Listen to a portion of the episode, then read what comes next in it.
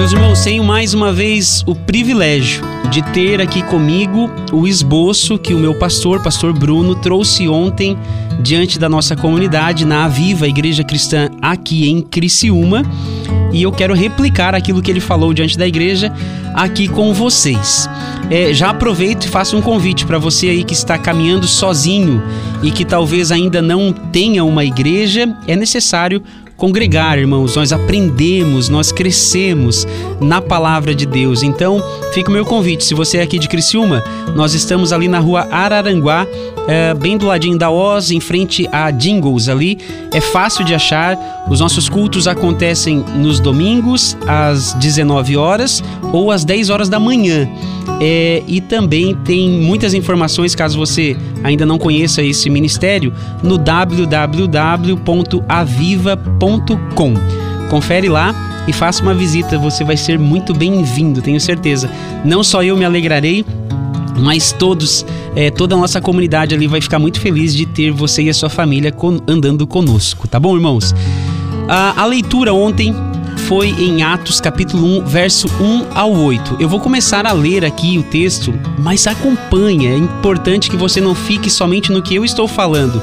Confere se realmente é verdade aquilo que eu estou falando aí na sua Bíblia. Diz assim: Atos capítulo 1, verso 1. Escrevi o primeiro livro, ó Teófilo, relatando todas as coisas que Jesus começou a fazer e a ensinar até o dia em que foi elevado às alturas, depois de haver dado mandamentos por meio do Espírito Santo aos apóstolos que tinha escolhido.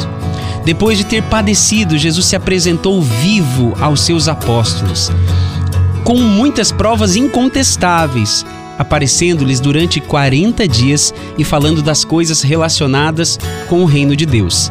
E comendo com eles, deu-lhes esta ordem: não se afastem de Jerusalém, mas esperem a promessa do Pai, a qual vocês ouviram de mim. Porque João, na verdade, batizou com água, mas vocês serão batizados com o Espírito Santo dentro de poucos dias. Então os que estavam reunidos com Jesus lhe perguntaram: Será este o tempo em que o Senhor irá restaurar o reino de Israel? E Jesus respondeu: Não cabe a vocês conhecer tempos ou épocas que o Pai fixou pela sua própria autoridade, mas vocês receberão poder ao descer sobre vocês o Espírito Santo, e serão minhas testemunhas, tanto em Jerusalém como em toda a Judéia e Samaria e até os confins da terra. Irmãos, todo reino tem um rei, um território, leis próprias, cidadãos. Embora hoje tenhamos poucas monarquias no mundo, certamente você conhece o Reino Unido, um reino com uma rainha, leis próprias e cidadãos. É constituído hoje pela Inglaterra, Escócia, Irlanda do, no do Norte e País de Gales. Mas este império já ocupou um quarto da superfície terrestre, tendo sido, tendo sido o maior império da história. Já foram colônias do Reino Unido, os Estados Unidos, o Canadá, a Austrália e a Índia. Grandes imperadores e reis que passaram na história avançavam territorialmente. Para isso, faziam guerras contra outras nações. Quando ganhavam, conquistavam aquele território e para manter sob o seu controle, o império precisava ter representantes naquele novo local. E assim a sua cultura ia se disseminando naquele lugar. De, de, de uma forma muito similar, podemos olhar para o reino de Deus. Ele tem um rei, tem regras próprias e tem seus cidadãos. Mas ele não tem, isso é importante, ele não tem território. Trata-se de um reino espiritual mas que têm seus representantes infiltrados em reinos paralelos. Esses representantes são os seguidores de Jesus que, de alguma forma, devem espalhar a cultura do reino de Deus e, mais do que isso, falar para outros cidadãos que eles também podem fazer parte deste reino espiritual.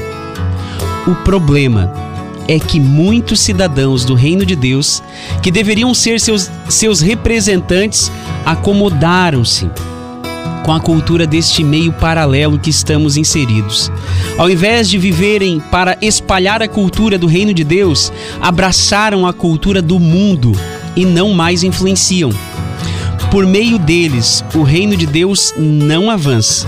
Muitos, pelo contrário, envergonham o reino de Deus, dificultando assim a expansão. E eu faço uma pergunta: e você? É um representante do reino de Deus na terra? Caso não seja, você pode vir a ser. Mas caso você é um representante deste reino, qual tem sido a sua postura? Você é daqueles indiferentes que ama tanto o mundo que se o reino expandir ou diminuir não faz diferença nenhuma? Ou você é um franco opositor que só critica qualquer passo dos representantes do reino? Mas o que é esperado de cada um de nós é que sejamos cidadãos atuantes. Que saibamos que nos foi designada uma ordem para espalharmos uma mensagem pelo mundo afora. Jesus espera que seus representantes sejam ativos e não meramente espectadores do avanço do reino. O reino vai avançar, você contribuindo, ficando indiferente ou até mesmo atrapalhando. A questão é o que você quer fazer diante do avanço do, avanço do reino. Você vai ficar olhando ou você quer participar? Vamos analisar os primeiros versos do livro de Atos dos Apóstolos. Este é o segundo volume dos escritos de Lucas. Enquanto que em seu evangelho Lucas relata o ministério terreno de Jesus, no livro de Atos ele conta a história do surgimento e espalhamento da igreja de Jesus. Lucas era médico, era historiador, não era judeu como os demais escritores do Novo Testamento. Foi cooperador de Paulo em suas viagens missionárias. Eu abro um parênteses aqui. Tem um, um filme chamado Paulo, o Apóstolo, muito interessante e mostra a participação efetiva de Lucas ali ao lado de Paulo. Lucas era médico, então historiador não era judeu como os demais escritores e cooperou com as viagens missionárias de Paulo. Esse volume tinha como objetivo, então, orientar a igreja em sua missão permanente por meio do relato de como o Espírito Santo capacitou os apóstolos para propagar o testemunho de Cristo ao mundo gentil. Então, muitos sugerem aqui que o nome ideal não seja Atos dos Apóstolos, mas Atos do Espírito Santo, e que a história deste livro continuará até a vinda de Jesus. Para John Scott, o título mais preciso, embora meio complicado, irmãos, seria como a, as palavras e ações contínuas de Jesus por seu Espírito por meio de seus apóstolos. Bom, vamos a um resumo então do Evangelho de Lucas. Verso 1, olha o que que diz. Escrevi o primeiro livro, o Teófilo, relatando todas as coisas que Jesus começou a fazer e a ensinar até o dia em que foi elevado às alturas, depois de haver dado mandamentos por meio do Espírito Santo aos apóstolos que tinha escolhido. Os dois escritos de Lucas são dedicados a Teófilo, um gentil que se convertera ao cristianismo. Ele deveria ser um líder importante na sociedade romana.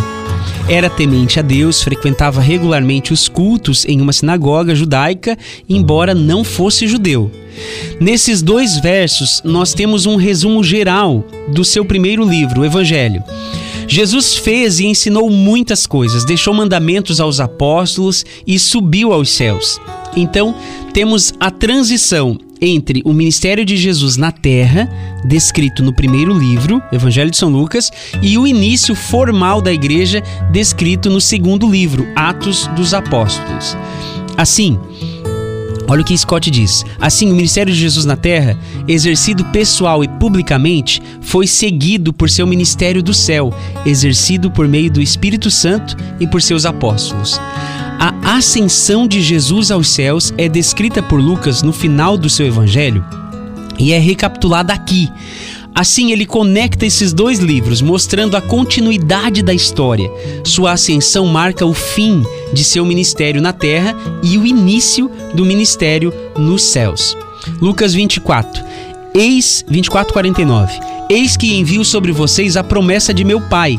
Permaneçam, pois, na cidade, até que vocês sejam revestidos do poder que vem do alto. Depois de haver dado mandamentos por meio do Espírito Santo aos apóstolos, nesse trecho Lucas relaciona a ascensão de Jesus ao evento da grande comissão.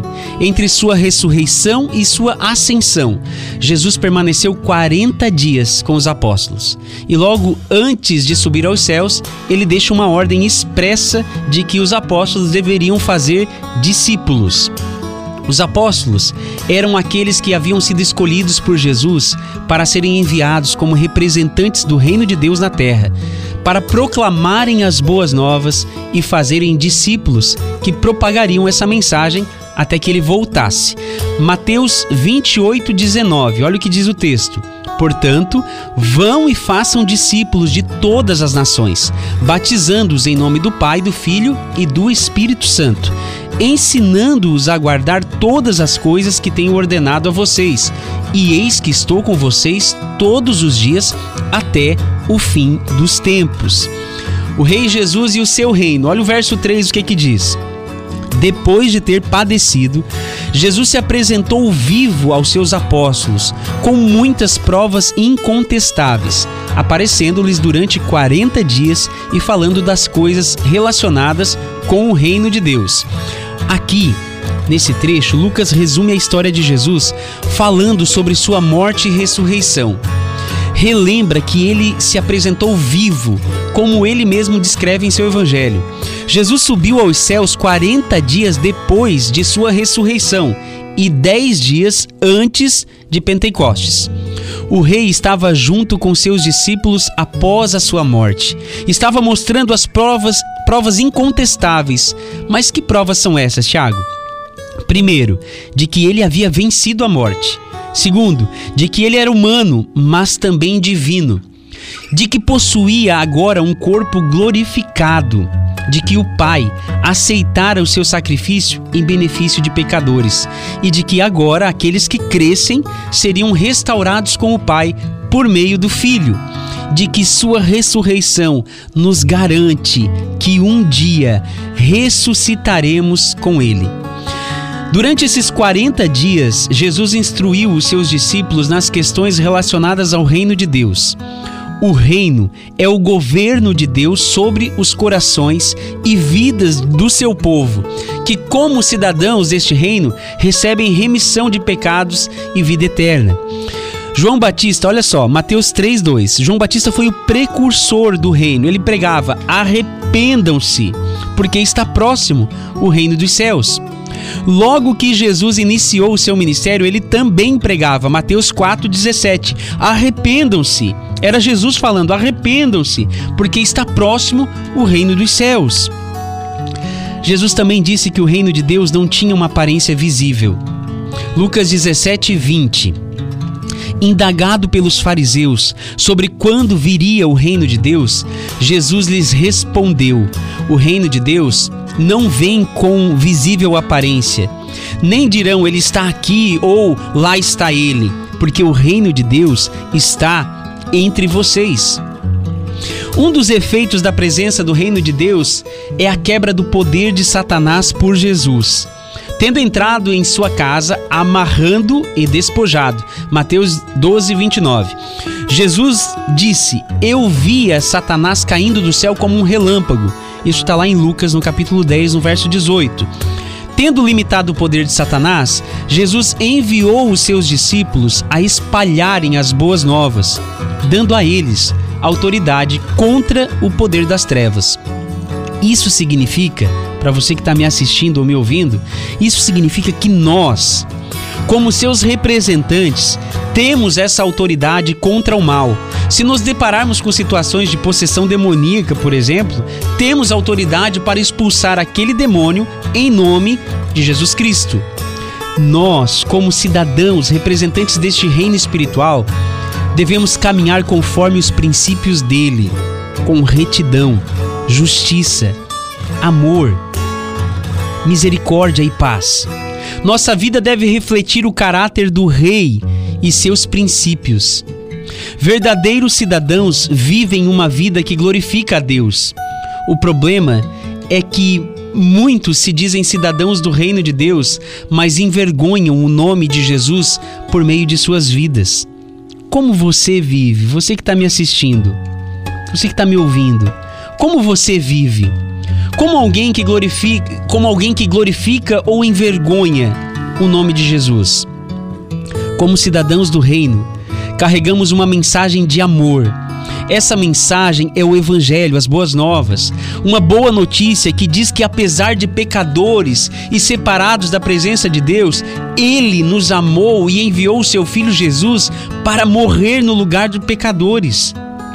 Agora, aqueles que creem em Jesus como seu Salvador e se entregam a Ele como seu Senhor serão redimidos. Então, são restaurados a comunhão com o Pai. Vamos dizer o mundo afora que Jesus reina sobre céus e terra e que ele voltará.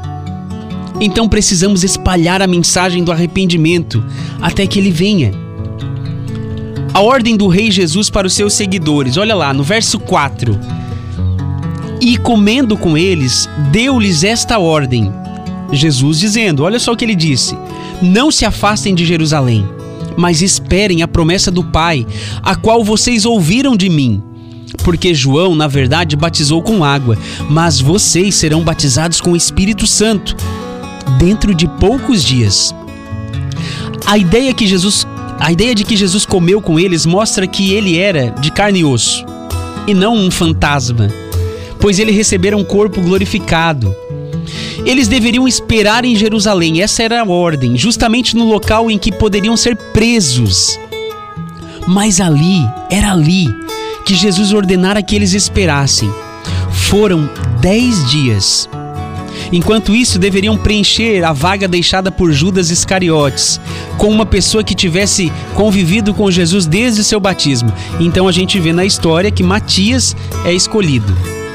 Aqui nós vemos uma promessa de Jesus a respeito da descida do Espírito Santo. Esse evento único na história já havia sido profetizado por Joel, Joel capítulo 2, verso 28. Olha só a promessa que existia lá. E acontecerá depois disso que derramarei do meu o meu espírito sobre toda a humanidade. Os filhos e as filhas de vocês profetizarão, e os seus velhos sonharão, e os seus jovens terão visões. Precisamos ter cuidado, irmãos. Ao interpretarmos essa passagem, não se trata de eventos que se repetem, mas de um único evento na história da humanidade.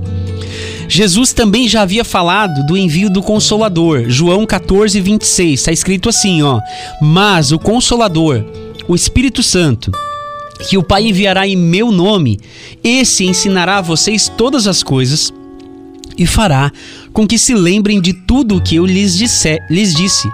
O próprio Lucas havia citado a fala de Jesus no final do Evangelho. Lucas 24, 47. Ele diz assim: ó, E que em seu nome se pregasse arrependimento para a remissão de pecados a todas as nações, começando em Jerusalém.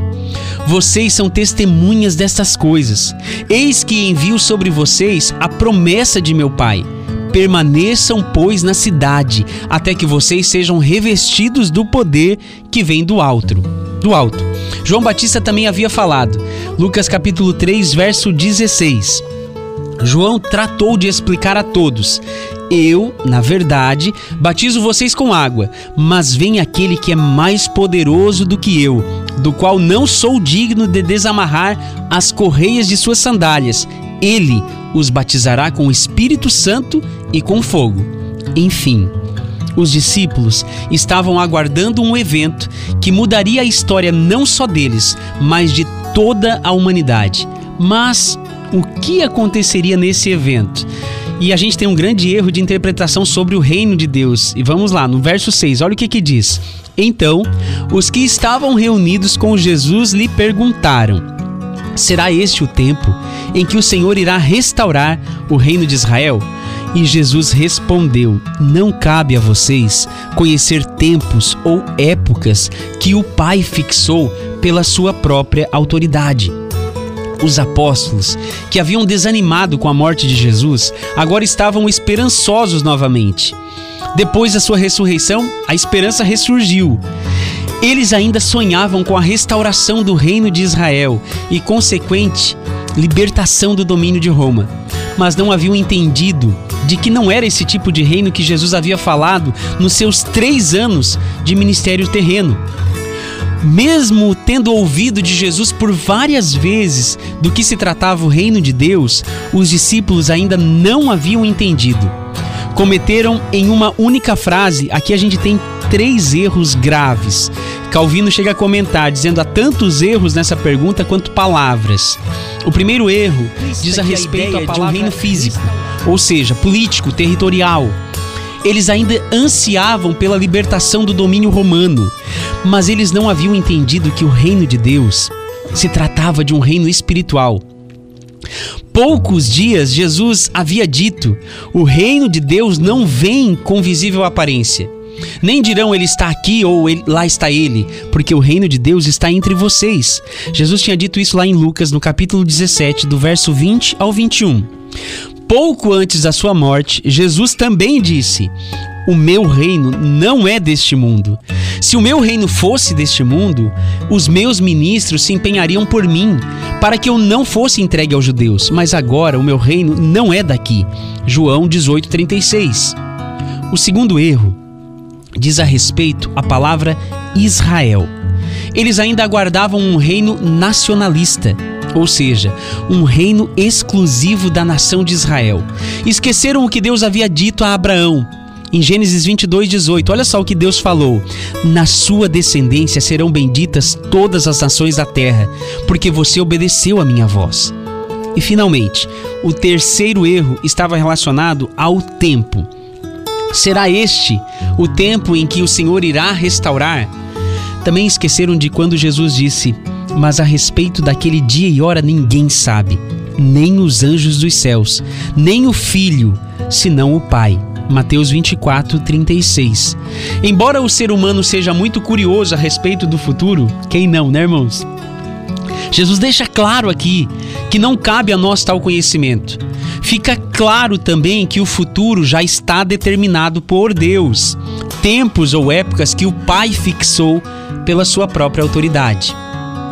Vamos falar agora aqui no verso 8 sobre o poder para ser testemunha do reino. Olha o que, que diz lá o texto: Mas vocês receberão poder ao descer sobre vocês o Espírito Santo, e serão minhas testemunhas, tanto em Jerusalém como em toda a Judéia e Samaria, até os confins da terra.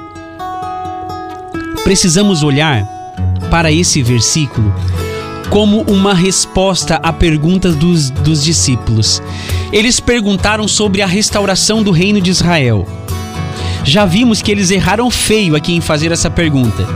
Em sua resposta, Jesus então os corrige. Com relação ao primeiro erro, que diz respeito ao reino político, Jesus fala sobre a descida do Espírito Santo. Não se trata de uma das pessoas da Trindade encarnada como Jesus o fez, mas trata-se de uma habitação em nosso ser, transformando-nos integralmente e gradativamente. Tendo uma realidade espiritual, entendemos que assim também é o reino de Deus. Reinos humanos se utilizam de força e estratégia para serem recuperados. Comandantes hábeis exércitos fortes e numerosos e muitas armas. O reino de Deus, irmãos, é diferente. A força vem do Espírito Santo e não das armas. É espalhado pelo testemunho de seus representantes e não pelo número de soldados. É caracterizado por uma mensagem de paz e não uma declaração de guerra ele não se identifica com nenhum partido ou filosofia humana, embora traga implicações políticas e sociais. Seus cidadãos negam-se a prestar lealdade aos Césares, mas insistem em ser leais a um único Senhor, Jesus Cristo. Os discípulos também erraram quando pensavam de uma forma nacionalista. Desejavam uma independência política do, do Império Romano. Mas Jesus promete que o Espírito Santo lhes daria poder para serem suas testemunhas em Jerusalém e em todo o território da Judéia. Diferentemente do Antigo Testamento, em que os judeus peregrinavam até Jerusalém rotineiramente, agora a mensagem ganharia uma força centrífuga e se espalharia, seria espalhada por outras regiões. Não ficaria ali.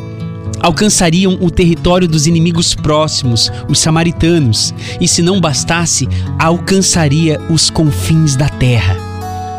Pois o reino de Cristo embora não seja incompatível com, com, o patriotismo, não tolera nacionalismos estreitos. Ele governa uma comunidade internacional na qual raça, nação, posição, sexo não são barreiras para a comunhão.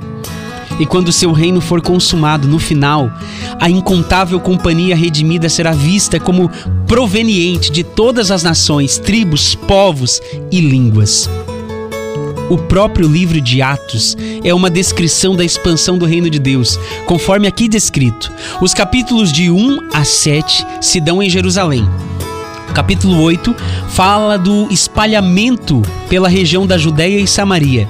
E após a conversão de Saulo, no capítulo 9, o evangelho passa a ser levado para as regiões mais distantes, até a chegada em Roma, representando aqui então os confins da terra.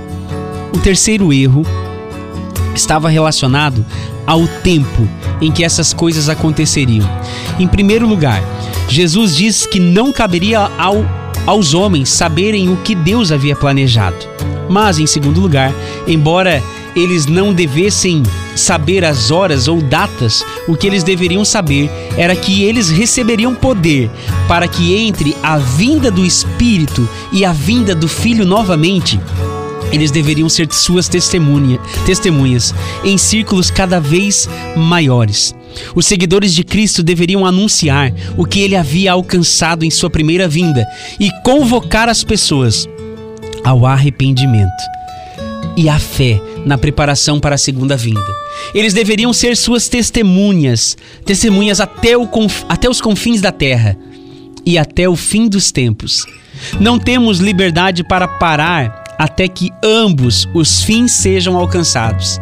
Na verdade, os dois fins, Jesus ensinou, coincidiriam, pois somente quando o evangelho do reino for pregado em todo o mundo, como um testemunho a todas as nações, só então o fim virá. Sua vida, morte, ressurreição, ascensão culminaram neste grande presente, que os profetas haviam predito e que seria reconhecido como a principal evidência de que o reino de Deus havia sido inaugurado. Pois essa conclusão da obra de Cristo na terra também foi um novo começo, assim como o Espírito veio sobre Jesus para equipá-lo para seu ministério público, agora o Espírito viria sobre o seu povo para equipá-lo para, para o deles.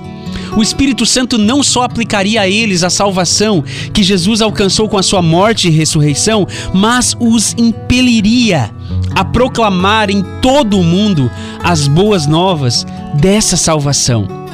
A salvação é dada, irmãos, para ser compartilhada. Mas 40 dias antes desse diálogo, os discípulos estavam tremendo de medo seu mestre havia sido morto de forma humilhante. Eles poderiam ser presos e mortos também. Não foram até as últimas consequências com Jesus. Pedro havia dito que nunca abandonaria Jesus, mas o nega por três vezes. Muitos de nós encontram-se nessa situação. Depois de um tempo, e talvez eu vou falar agora com muita gente aqui que está me ouvindo ou vendo, depois de um tempo empolgados com as coisas do reino de Deus, muitos esmureceram. Acomodaram-se em suas vidas. Se no passado seus olhos brilhavam pela obra de Deus, agora no máximo vocês vêm ao culto. Antes, a missão de Deus na terra se confundia com a própria missão. O tempo passou e os planos são bem mais voltados à vida pessoal, desenvolvimento profissional, família, posses, viagens. Os planos de servir a Deus foram abafados pelas tentações de uma vida boa. Contentaram-se com os míseros prazeres que a vida proporciona. Deixaram de lado o maior prazer da vida, que é seguir e servir Jesus, dando continuidade à sua missão. Muitos de nós têm a habitação do Espírito Santo em si, mas não alimentaram sua relação íntima com Jesus. Preferiram alimentar os prazeres da vida. Então, apesar de terem o Espírito Santo, O Espírito Santo não os tem. Não é ele quem controla a vida destes. Portanto, diferente dos apóstolos, que ousadamente viriam a pregar sem medo, pois estavam cheios do Espírito, muitos de nós estão bem vazios, como um pneu furado, cujo ar vai sendo devagar, vai saindo devagar, até o pneu ficar inutilizável. Assim estão muitos de nós como você está neste momento? Você que está me ouvindo na rádio, ou no Spotify, ou aqui na fanpage no Facebook ou Instagram, como você está neste momento? Cheio ou quase vazio? Você tem vivido para servir Jesus na expansão do seu reino? Ou tem vivido para o seu próprio reino na terra? Estes querem as bênçãos, querem uma, uma massagem no ego, não querem uma pregação que os faça sair da cadeira e os coloque em ação. Querem apenas um afago. Não querem ser confrontados. Querem apenas ouvir que no fim tudo vai dar certo. Não querem se adaptar ao Evangelho, mas querem um Evangelho que se adapte ao seu próprio gosto. Isso não é cristianismo. Temos à disposição não meramente uma energia, não é isso, mas é o espírito do Criador dos céus e da terra. Podemos estar cheios dele. O que fez Pedro mudar a sua perspectiva? 50 dias depois de negar Jesus, estava proclamando Jesus ressurreto em pleno templo, agora sem medo de morrer. O que de fato viria a acontecer um tempo mais tarde, quando Pedro fora crucificado, de cabeça para baixo. Que tal usufruir deste poder? E não é um poder para te fazer prosperar financeiramente, mas para te fazer testemunha do reino de Deus. A palavra testemunha vem da palavra mártir, que significa dar a vida em prol de algo. Muitos mártires surgiram neste tempo. Pessoas que estavam dispostas a morrerem para não negarem Jesus como Senhor sobre suas vidas não se prostravam diante de César, mas única e exclusivamente de Jesus. Jogados aos leões no Coliseu, feitos de tocha humana para iluminar a cidade. Centenas de cristãos mantiveram-se firmes diante da morte iminente. E o sangue destes mártires é como adubo para plantas.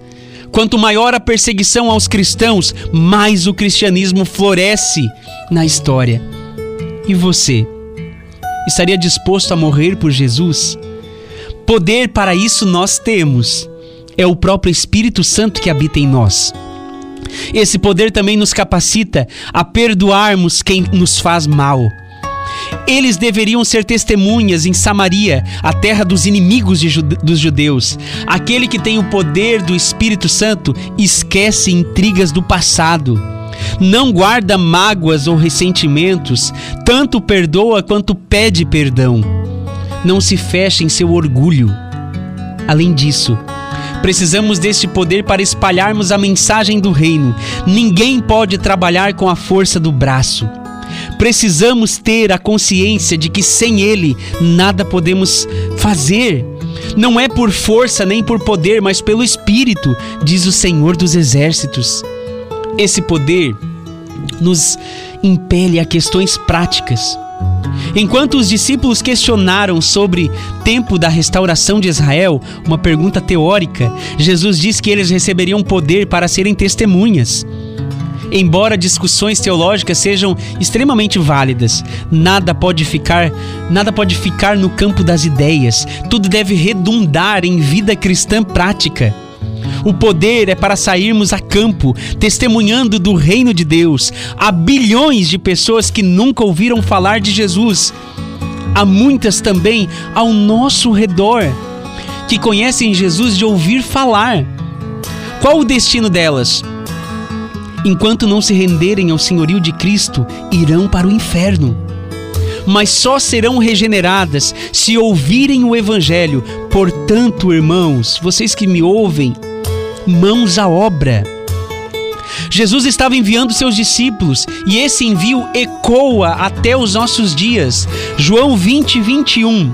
E Jesus lhes disse outra vez: Que a paz esteja com vocês, assim como o Pai me enviou, eu também envio vocês. Nosso maior ato de amor para com o próximo é falar do reino de amor. Bilhões de pessoas estão fadadas à condenação eterna. Precisamos falar do reino de amor, do amor de Deus. E o pastor terminou essa mensagem trazendo algumas aplicações para a igreja, e eu replico aqui também. Irmãos, comunhão com Deus por meio de oração e leitura diária. Comunhão com a igreja local. Congregue em uma igreja bíblica centrada na palavra de Deus. Coloque-se à disposição de Deus. Colocar a mão no arado e servir. Se talvez eu tenha aqui 100 pessoas me ouvindo, me vendo, me ouvindo pela rádio, no total 100, cento e poucas pessoas. Se metade dessa, dessa população cheia do, estiver cheia do Espírito Santo, nós transformamos a nossa cidade. Nós transformamos Criciúma, Sombrio, se você está me ouvindo, Balneário Gaivotas, aonde você estiver me ouvindo agora. Se nós tivermos pessoas cheias do Espírito Santo, nós vamos transformar essa nação para a glória de Deus. Em nome de Jesus.